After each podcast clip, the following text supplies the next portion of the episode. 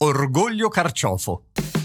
Sì, ok, sono un carciofo e pensavo di essere destinato a un'esistenza diversa. Zuppe, minestroni, fritture, lo so, lo so. Le vedo le vostre pupille stupite e dilatate. Un carciofo che non solo parla ma addirittura scrive. Sono le cose bizzarre della vita, come i gattini sui social o quei buffi cappottini rosa borchiati che indossano i cagnolini per strada quando è inverno e fa freddo. Non tutti gli ortaggi parlano, ma io sì, anche per difendermi da quel che dicono di me. Perché di me, o di noi in generale, della mia famiglia intendo, dicono che siamo tutto scarto, che di me, di noi, resta poco, che abbiamo un gran cuore, certo, ma le foglie e tutto il resto serve a poco, accompagnano i discorsi liquidandoci con ampi gesti della mano come fossimo robetta. Forse non sarò interessante quanto il pacchetto premium della TV via cavo, ma qualcosa da dire ce l'ho anch'io. Anzitutto sono un ortaggio storico. Mi coltivavano sin dal IV secolo a.C.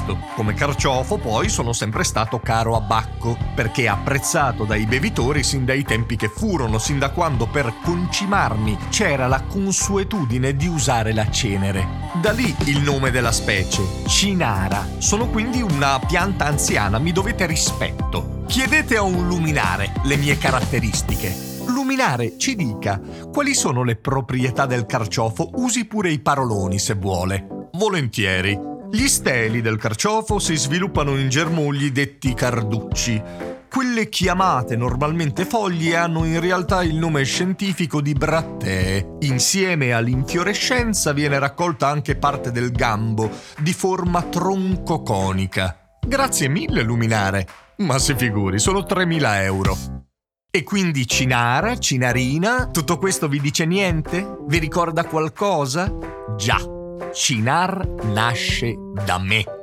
E certo, anche dalle menti illuminate di Angelo, Amedeo e Mario Dalle Molle, che nel 1952 hanno condotto importanti esperimenti di gusto sulle mie foglie, perché quel liquore dal sapore così dolce e così amaro potesse emettere il suo primo vagito a Padova nel 1952. Capite? Un carciofo che scrive e un liquore che vagisce, una coppia perfetta. Insomma, padri veneti, avi egiziani, la mia vita è una soap opera. Metteteci dentro anche il segreto, la ricetta di Cinar è tuttora ben custodita e ammantata di mistero. Quel che si dice, quel che si sa, è che c'entra l'infusione di 13 erbe e piante, tra cui, per l'appunto, il carciofo ma è un liquore che però non sa di carciofo. E quindi sono un carciofo, sì, ma alla moda. I baristi mi descrivono pungente come il gusto di Cinar.